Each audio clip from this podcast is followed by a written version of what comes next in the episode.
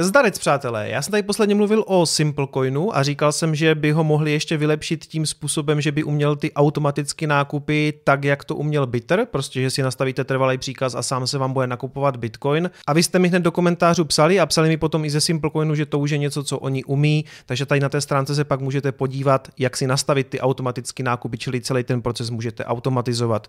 Můj affiliate link na Simplecoin je v popisku a my jdeme dál. Přátelé, ještě než půjdeme na graf, tak já se chci vrátit k jedné takové nešťastné události. Popsal to můj fanoušek Filip, řešili jsme to vlastně už na streamu. Stáhnul si rozšíření do Chromu, do prohlížeče internetu Chrome od Google, rozšíření, který se tvářilo jako doplněk od Ledgeru, který po něm chtěl zadání seedu. On nabil pocitu, že je to skutečně oficiální aplikace, takže tam ten seed dal, eh, vykradli mu tu peněženku, přišel o docela dost peněz. Přátelé, apeluju na vás na všechny, dávejte si na to pozor. Jediný místo, kam si máte kdy napsat cít, je prostě někam na papír, e, ručně, nikdy to nedigitalizovat. Případně jsou na to ještě e, ty různé zařízení pro uchování toho sídu jako plechový a tak dále. Každopádně, vy prostě nechcete nikdy psat sít nikam na počítač. Opakuju ještě jednou, sít se zadává jenom v případě, že obnovujete to samotné zařízení a ťukáte to přímo do toho zařízení. Jdeme na graf. Přátelé, na grafu teďka všichni sledují tady tu obrovskou trendovku, která v podstatě sahá až někam na to rozhraní roku 17 a 18, na ten vrchol toho posledního bull marketu. Dá se tam předpokládat, že při dosažení nějaké úrovně zhruba asi 9,5 bychom se konečně mohli dostat z toho klesajícího trendu, nastolit nějaký jako bull market snad, já bych byl jako velmi rád. Nicméně stejně nás potom tam ještě čeká překonat pár úrovní, jako je tady ten minulý vrchol, ten je asi na 10,5 a potom samozřejmě třeba i ten vrchol, který jsme dosáhli minulý léto, což je nějakých asi 13,5 nebo necelých 14 tisíc, takže ono překonání 9,5 je jenom řekněme takový první krok, jo. A pak nás čekají samozřejmě další nějaký překážky a ta největší překážka je samozřejmě ten minulý vrchol těch 20 tisíc dolarů, k tomu je podle mě ještě docela dlouhá cesta. Pořád si myslím, že by se to klidně mohlo podařit už tento rok dosáhnout na to původní all time high na 20 tisíc, eh, protože s Bitcoinem nikdy nevíte, ale právě protože s Bitcoinem nikdy nevíte, tak se klidně může stát, že uvidíme mezi tím 2000. Jo, to je prostě jako možný. Přátelé, dovolte mi, abych vám na tomto místě hlavně pogratuloval eh, k tomu, že jste ustáli tady ten obrovský hodlerský test. Ono totiž, jestli jste nastoupili do Bitcoinu třeba letos, dostali jste se s tím třeba na 10,5 nebo jste dokonce kupovali kolem 10 tisíc a pak se prostě za pár dní probudíte a máte z toho půlku, tak vlastně musím pogratulovat všem, kteří prostě ten test ustáli, ten Bitcoin podrželi a my jsme se s ním vyvezli teďka ze zpátky krásně a k dosažení toho lokálního, eh, toho lokálního topu pro letošek k tomu nám chybí asi tisíc dolarů, což je super zpráva. Já vám chci jenom říct, že takovýchhle testů nás čeká poměrně hodně na té naší cestě ke kilu. Jo? A já doufám, že nikdo z vás v tom nemá prostě víc peněz, eh, než kolik je ochoten ztratit, protože já nemám o Bitcoin dlouhodobě jako strach, myslím si, že na nulu nepůjdu, ovšem samozřejmě vyloučit to jako nemůžu, ale my skutečně po cestě můžeme vidět daleko větší pády. To se prostě může stát a já se chci jenom zeptat, jestli jste na to všichni připraveni. Protože, jak říkám, my se můžeme zítra probudit s tím, že prostě popadají třeba akciové indexy a Bitcoin je na dvou tisících. Jo. Tak jenom, abyste věděli, že jsem to tady taky říkal, že ta možnost tam je. Prostě pro mě tam skutečně ta možnost na 20 tisíc, 30 tisíc a jednou třeba těch 100 tisíc tam prostě, já to tam prostě vidím, ale stejně tak vám říkám, že je to nevyspětatelný a můžeme se probudit a bude za 2000. Jo. Doufám, že v tom nikdo nemáte žádný jako prachy, který potřebujete vybrat za půl roku, za rok, protože uh, se klidně můžeme dalších pár měsíců plácat někde pod mě. A ještě jedna věc k tomu, sem tam mi tak někdo napíše, včera mi zase někdo psal, jestli si myslím, že je ještě dobrý držet nebo už prodávat, Nepište mi tady ty zprávy, protože mám vždycky pocit, že jste nic nepochopili eh, z toho, co já tady říkám. A pokud máte potřebu se mě na tohle ptat, tak je zřejmě čas asi prodat. Jo? Aspoň teda jako pro vás, jo? protože já jsem hodler. Jak, jak se mě vůbec na takovou věc můžete ptat? Rozumíte? My historicky, když se podíváte na to, jak probíhaly půlení, a my se na to podíváme ještě na streamu, tak často to bylo tak, že tam byla spekulace na půlení, šlo to nahoru a po půlení se to prostě jako propadlo. Může se to opakovat, samozřejmě. Uh, chcete to riskovat? Ve smyslu, to může dopadnout úplně jinak.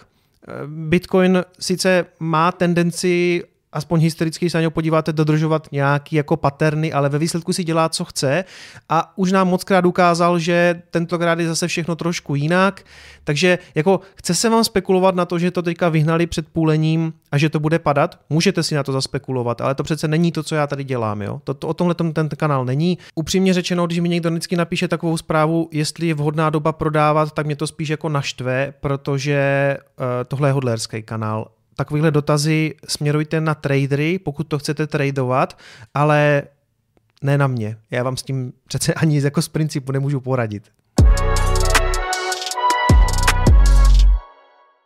Začnu dneska na tom svým meme videjku, což je v tuhle chvíli, myslím, už nejsledovanější video na mém kanálu. Chybí tam nějakých pár zhlídnutí na 30 tisíc. Dneska to sdílel ve svém videu i Sunny Decree, takže to obletilo poměrně velkou část těch světových youtuberů, což mě samozřejmě těší, ale vy jste se mě ptali, kdo je tady ten pán na začátku, jestli je to Warren Buffett. Ne, není to Warren Buffett, je to Dan Peňa.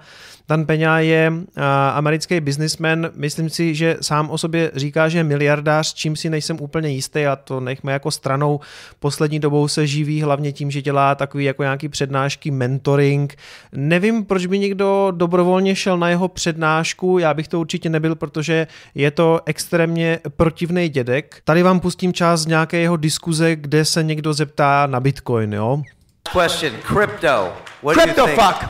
Okay, I like uh, the Royal, Hi- Royal, Highness that runs Saudi Arabia, the guy uh, Jimmy Diamond, uh, most of the guys in the Federal Reserve, um, Warren Buffett, etc. Something I don't understand. Já znám tam toho dětka, tam tu bábu, všecky znám, všude jsem byl, všecko vím nejlíp. And I said, well, what is it? I hear it's a Putin conspiracy crypto. And the Russians started 11, 12 years ago to take control of the simple minded morons. And it's worked. And it's worked. Just... Jo, takže Bitcoin a kryptoměny jsou eh, ruská konspirace na to, jak převzít kontrolu nad hlupákama nějakýma. Co, eh, to může samozřejmě říct jenom člověk, který tomu jako nerozumí, protože ty vole, hmm, takže Rusové převzali kontrolu třeba nad Mikem Novogradcem a, a dvojčatama Winklovosovejma a nad Jackem Dorseym z Twitteru. OK, dědo, OK. Ještě jedna taková bolestivá ukázka toho, jak on komunikuje, a což jsem jako extrémně nelíbí. Tady se baví o globálním oteplování, nechci se do tady toho tématu vůbec pouštět, jenom podívejte se prostě, jak, jak vypadá diskuze tady s tím člověkem, jo. You're full of shit. Sit down. I'm gonna answer you. I'm gonna answer. Just shut up and shut up and sit down. No way. Sit down. No. No. I got to finish my question. Uh, you. A- I'm gonna answer global warming. You, you, you talk about money all of the time. Okay, okay. Sit down, please. Uh, mě tohle to hrozně vytáčí, protože já prostě fakt úplně nesnáším tady ty jako arrogantní lidi. Žádný peníze na světě, ani drahý oblek od krejčího, který mu jako v celku sluší, já, není to můj styl, ale prostě to je jedno, uh, vám prostě nedává právo se s někým bavit takhle. On prostě ani nenechal dokončit tu otázku, začne ze své pozice skákat do, do, do toho dotazu. Je to nemám ho rád, nemám ho rád a rozhodně to není člověk, který může ovlivnit můj názor na kryptoměny, protože on je prostě zakoukaný sám do sebe, do svých názorů a i to tam říká, i to, co říká Warren Buffett, když tomu nerozumím, tak do toho nainvestuju. OK, ale v tom případě ani nemůže říkat, že je to hloupost. Jo? Nemů- nemůže říkat, že je to hloupost, protože tomu nerozumí. A chceme my si skutečně nechat jako radit, uh, hele, ve vší úctě ke starším lidem. Jo? Ale starší lidi na tom nejsou úplně dobře jako s technologiemi. To tak nějak jako obecně platí, čest výjimkám. Jo? Já když vidím nějakého třeba důchodce, jak si poradí se smartphonem, s tabletem, super, já tomu fandím. Ale obecně tak nějak všichni víme, že to tak úplně není a je prostě jasný, že oni přemýšlí trošku jinak. Dan Peňa nechápe kryptoměny, eh, Warren Buffett nechápe kryptoměny a tak to zřejmě zůstane. Přátelé, na investičním webu doporučuji tady to video, expertní tržní výhled na týden od 4.5. Eh, perfektní rozbor. Eh, dlouho jsem s nikým z toho tradičního investorského světa nesouzněl víc jak tady s tím analytikem. Rozebírají tam Amazon, obecně ty FANG stoky, eh, prostě akciový trh obecně, rozebírají tam teďka tu, takovou tu schůzku Berkshire Hathaway, kterou vždycky vede Warren Buffett, rozebírají tam Teslu, rozebírají, no rozebírají tam prostě kde co všechno a já jsem dlouho s nikým tak nesouzněl. Musím říct, že třeba z 90% eh, toho, co ten analytik říká, jsem tady fakt jako jenom přikývoval, říkal jsem jo, přesně vidím to stejně, ale je tam samozřejmě pro nás eh, tady ten zajímavý úsek, který vám chci pustit. Já možná jenom dvě poznámky. Ty jsi zmiňoval kryptoměny, tak já jsem se podíval, jak, se, jak si stojí dneska Bitcoin. Tak vlastně v dub, od dubna, eh, nebo v dubnu připsal 2000 dolarů a od začátku roku tam byla, jsme se pohybovali kolem 7, dneska je to 8600, takže Bitcoin posiloval ještě víc než akcie. Z mého pohledu, Petře, já musím říct, že si myslím, že investoři by se na, ten, na ty kryptokarenci nebo kryptoměny měli zaměřit, protože může to být určitá alternativa. Všichni mluví o zlatě, všichni mluví o tom obrovském tisknutí peněz. My to také hmm. víme.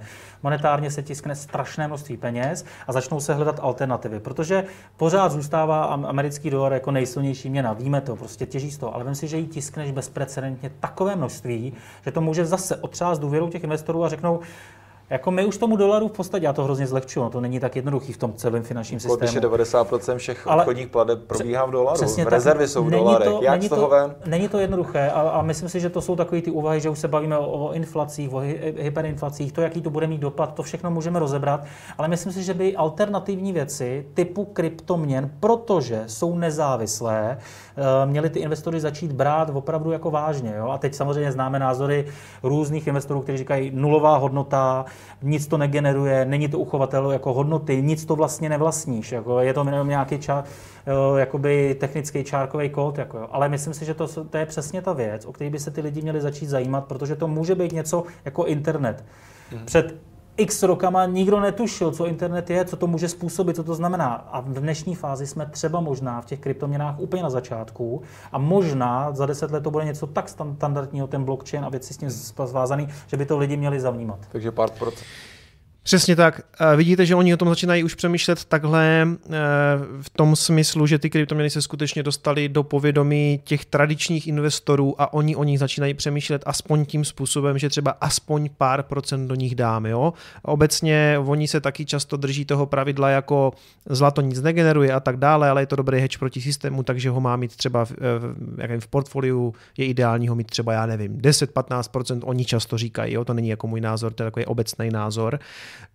A teď právě se tam začínají přidávat do těch tradičních portfolií i ty kryptoměny. Jo, takže oni si hledají tuhletu, tuhletu cestu. Já doporučuji kouknout na celý to video, má to nějakých 55 minut a je to fakt jako skvělý pohled na to aktuální dění ekonomický. Jak říkám, trošku jsem se tam utvrdil v nějakých názorech, nebo bylo zajímavé si to poslechnout, že uh, spoustu těch věcí, jak kdyby vidím podobně, jak někdo jiný, to vás samozřejmě vždycky potěší, protože si tak jako potvrdíte ten svůj prostě confirmation bias. No. A z toho investičního webu vám chci doporučit ještě jedno video, který pro něj dělal Dominik Stroukal. Jmenuje se Úvěr jako alfa a omega současné ekonomiky a ne proč ne vzroste inflace.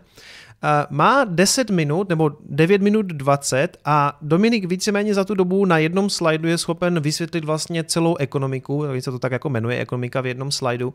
Vím, že je tady spousta nováčků, eh, kteří třeba ještě můžou trošku jako tápat v tom ekonomickém světě. Jednak doporučuji samozřejmě si ten můj, eh, si ten můj playlist Úvod do Bitcoinu, kde se tomu jak kdyby hodně věnuju, ale pokud chcete takový hodně rychlej souhrn a je to dobrý pro všechny si to zopakovat, v 9 minutách 20 vteřinách to Dominik celý vysvětluje ten systém centrálních a komerčních bank, o tom, jak vznikají peníze, úvěry, hypotéky. Je to zajímavý, i pro mě prostě pustit si těch 9.20 a zase si to trošku osvěžit, zase si prostě říct, jo, prostě myslím si to správně, nebo je to prostě dobrý opakování a opakování je matka moudrosti, takže si to puste, jenom kousek zkusím pustit. Celý to stojí para na tom, že banka, když vám dá úvěr, tak tam někdo za bankovní přepážkou naťuká do počítače plus 4 miliony, vy si vezmete 4 miliony na jedna plus KK někde na konci Prahy a vznikly nové peníze. Ty peníze nikdy nikde nebyly, nikde nejsou a já se k tomu budu vracet, až se budeme bavit o tom, co se děje dneska za paniku ve Spojených státech, tak tam žádný peníze pochopitelně nejsou, vy to asi všichni víte, že tam prostě není žádný zlato, ale tam není vůbec nic, takže ta banka ty peníze... Přesně tak, přátelé, takže to si puste, je to dobrý opakování a my jdeme dál. Té ekonomice dneska ještě trošku zůstanem. Tady je článek na peníze CZ. Z levní hypotéky skončí den z nabití bydlení očima expertů. Já se o nějaký hypotéky nebo nemovitosti nějak extra nezajímám, nicméně se mi samozřejmě eh, tady líbilo vyjádření ekonoma Lukáše Kovandy, takže já nebudu eh, procházet všechny ty jednotlivé pohledy těch odborníků. Nás, jak říkám, bude zajímat hlavně Lukáš Kovanda. Že hypotéky budou rekordně levné, už je ložené. Kdo pochybuje, zřejmě nesleduje, co v posledních týdnech dělají světové centrální banky v čele s americkou. Období let 2008 až 2019 zkrátka bylo jen jakýmsi zahřívacím kolem a v nadcházejícím desetiletí se nové 100 miliardy budou do ekonomického systému pumpovat v daleko vyšším tempu. Poté, co se Fed rozhodl odkupovat prašivé dluhopisy, je už jen otázkou času, kdy za nově vytvářené dolary bude nakupovat i akcie. V Evropě zase bude jedinou možností, jak zabránit bankrotu Itálie a rozpadu eurozóny, spuštění něčeho na způsob zhazování peněz z vrtulníku. Jinými slovy, dluh se bude záplatovat tiskem 100 miliard eur. Centrální bankéři budou jako v minulém desetiletí manipulovat veřejnost tvrzením, že o žádné tištění nejde a že jejich expanze není inflační. Ve skutečnosti čekejme dramatický růst cen aktiv typu akcí v USA nebo nemovitostí v celém ekonomicky vyspělém světě. To bude ta inflace. Já jsem si tady označil jenom nějaký části, nicméně nakonec jsem se rozhodl, že to přečtu celý, aby to jako mělo ten kontext. Jsem rád, že vlastně ti mainstreamoví ekonomové to vidí stejně, jako to vidíme my na tomhle kanálu a to ještě, přátelé, není všechno, hned se k tomu dostanu. Do konce roku 2021 spadnou sazby hypoték v Česku na rekordní minimum, což bude jeden z vítaných důsledků znehodnocování peněz podání centrálních bank. Ovšem vítaný jen někým. Stále víc lidí si nebude moc vlastní nemovitost vůbec dovolit. Až bude těchto lidí dostatečné množství, osmělí se politici k takovému navýšení zdanění a zregulování nemovitostí, že to bude hraničit s jejich znárodněním. Čekejme to kolem roku 30. Veřejnost bude manipulovat tvrzením o solidaritě a nutnosti přivřít nebezpečně rozevírající se nůžky bohatství. Stát, respektive jeho centrální banka, tady nejprve připravuje občany o úsporu s nehodnocováním peněz, brzy začne připravovat o úspory i ty, co důsledkům znehodnocování peněz zatím unikají investováním do nemovitostí. Trh je spontánní a bude na to ohrožení reagovat. Čekejme obrovský růst cen aktiv typu Bitcoin. Po roce 2030 mohou být kryptoměny svým způsobem tím, čím jsou dnes nemovitosti. No, super, já tady Lukáši Kovandovi dám like. Vidíte, že nejsem jediný, kdo mu tady dal ten palec nahoru. Hele, je to i hodně o tom, jak to vysvětluje ten Dominik na tom slajdu, to je to předchozí video, co jsem teďka před chvilkou ukazoval.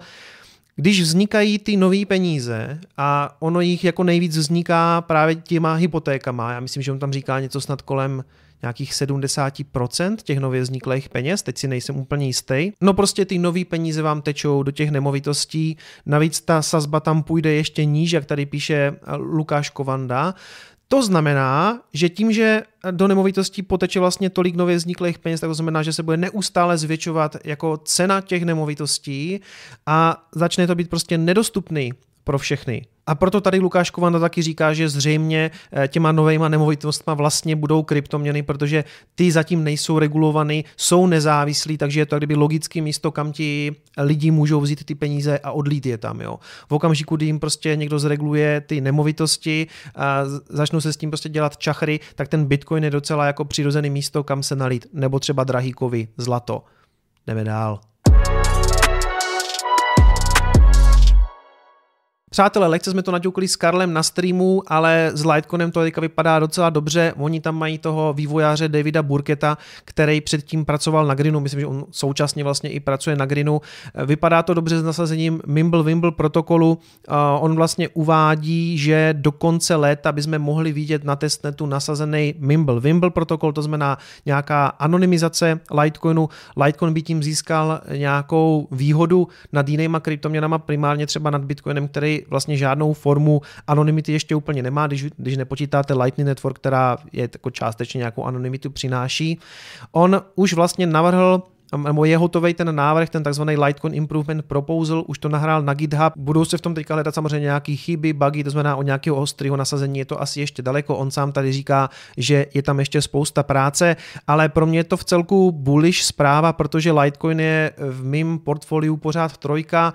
Já k němu mám takovou nezdravou citovou vazbu, e, i když jsem mu tady taky několikrát nakládal, prostě tak, nějak, tak nějakým způsobem ten coin mám rád i z toho důvodu, jak vlastně je podobný Bitcoinu.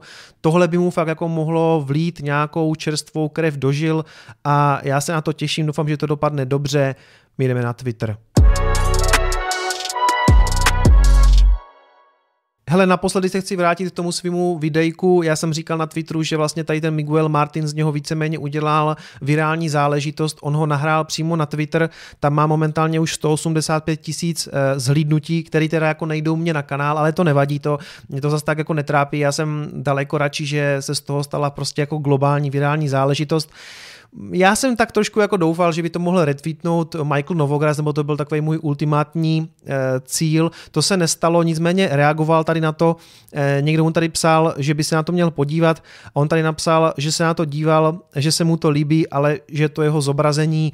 A já jsem mu tady potom napsal, že doufám, že se jako neurazil, e, že jsem ho tam dal do toho videa kvůli tomu, že ho prostě jako kryptokomunita má ráda za tu jeho jako bíčí náladu. Doufám, že se Mike neurazil, neretweetnul to, Nicméně tady jsem chtěl jenom ukázat, už jsem to říkal i na streamu, že to retweetnul eh, Tyler Winklevoss, eh, jeden z těch dvojčat Winklevossových, kteří mají mimo jiné i tu směnárnu Gemini. To považuji asi jako za největší úspěch toho videa, nebo to, co mě udělalo asi jako největší radost, že to prostě jako retweetnul Tyler Winklevoss. Hele, přiznávám se, udělalo mi to velkou radost, povedlo se mi z toho meme videjka udělat fakt jako globální virál. Trošku jsem tak doufal, že by se to mohlo povíst a povedlo se. Na druhou stranu, nalejme si čistého vína, ono v tom prostoru těch kvalitních memů zas tak moc není, takže když uděláte něco aspoň průměrně dobrýho, tak to má docela šanci jako uspět.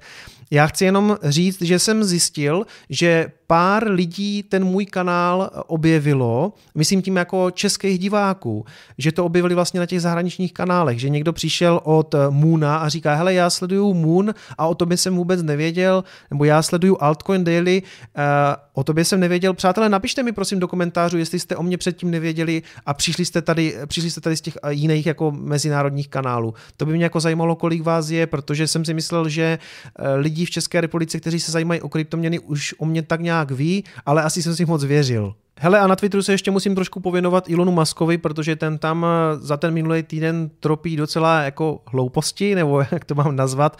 Napsal tam třeba, že prodává všechny svoje fyzické majetky, že nebude vlastnit ani žádný dům. A spoustu jako jiných takových zvláštních tweetů, hlavně teda jako 1. května fakt jako perlil, to bylo tweet za tweetem. A asi nejzajímavější nebo nejvíc kontroverzní byl tady ten tweet, že se mu zdá cena akcie Tesly příliš vysoko, což srazilo vlastně cenu té akcie asi o nějakých 10-11% dolů během asi jako jedné hodiny.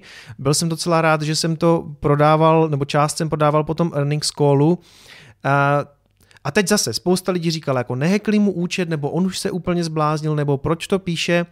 Hele, Eh, já jsem nad tím přemýšlel a já si prostě myslím, že on píše to, co si jako skutečně myslí. Jo? Mimochodem psal to i Tyler Winklevoss, že zatímco prostě jiní um, CEO nebo jako akcionáři třeba dělají buybacky svých firm, tak on prostě upřímně napsal na Twitter, že se mu ta cena zdá příliš vysoko. Asi v kontextu toho současného dění.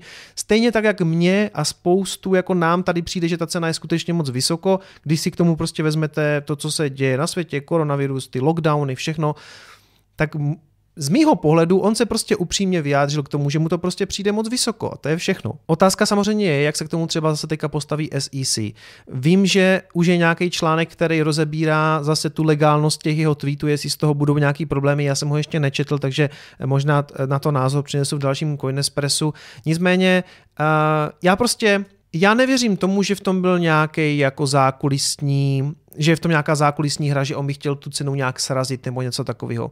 Podle mě on to nemá zapotřebí, on není podle mě ani takový člověk. On prostě napsal, co měl na srdci. Mu prostě přišlo, že cena akcie Tesly je moc vysoko, tak to napsal na Twitter.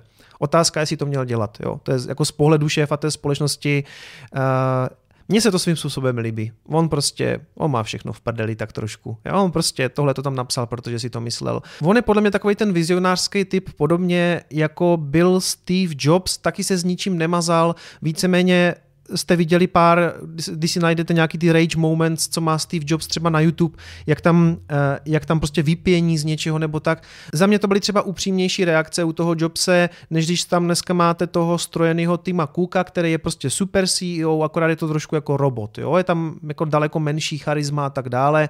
Elon Musk je v tomhle Jobsovi podobný v tom, že eh, on dá najevo ty emoce, sem tam mu prostě rupnou nervy a i na těch earnings callech sem tam řekne něco, co by možná říkat říkat neměl. Mně je to sympatický, protože já prostě aspoň vidím, že je to člověk s nějakým názorem a nemá, nemá strach ten názor prezentovat. Přátelé, poslední věc. Um, tady pořád jde ten countdown na půlení, podle kterého se víceméně bude řídit uh, můj stream. Sledujte ho asi, podle mě nejlepší je tady na Binance, protože oni ho počítají uh, ne na základě 10 minut, ale počítají ho pomocí jako kdyby průměrné doby výtěžení. On je poměrně vysokou hash rate, takže uh, já si myslím, že to prostě vyjde podle tady toho timeru. Já upravím čas toho svého streamu tak, aby jsme ideálně trefili ten půlicí blok, takže prosím sledujte mě tady, dám to potom do takové té karty komunita, takže se vám to na YouTube zjeví, dám to do Discordu, dám to určitě na Facebook, dám to na Instagram, takže se dozvíte, kdy budu streamovat. Vychází to zatím podle mě někdy někam na pondělí, podvečer, možná začnu už odpoledne, nevím. Sledujte mě, všechno se dozvíte, mějte se krásně, čau.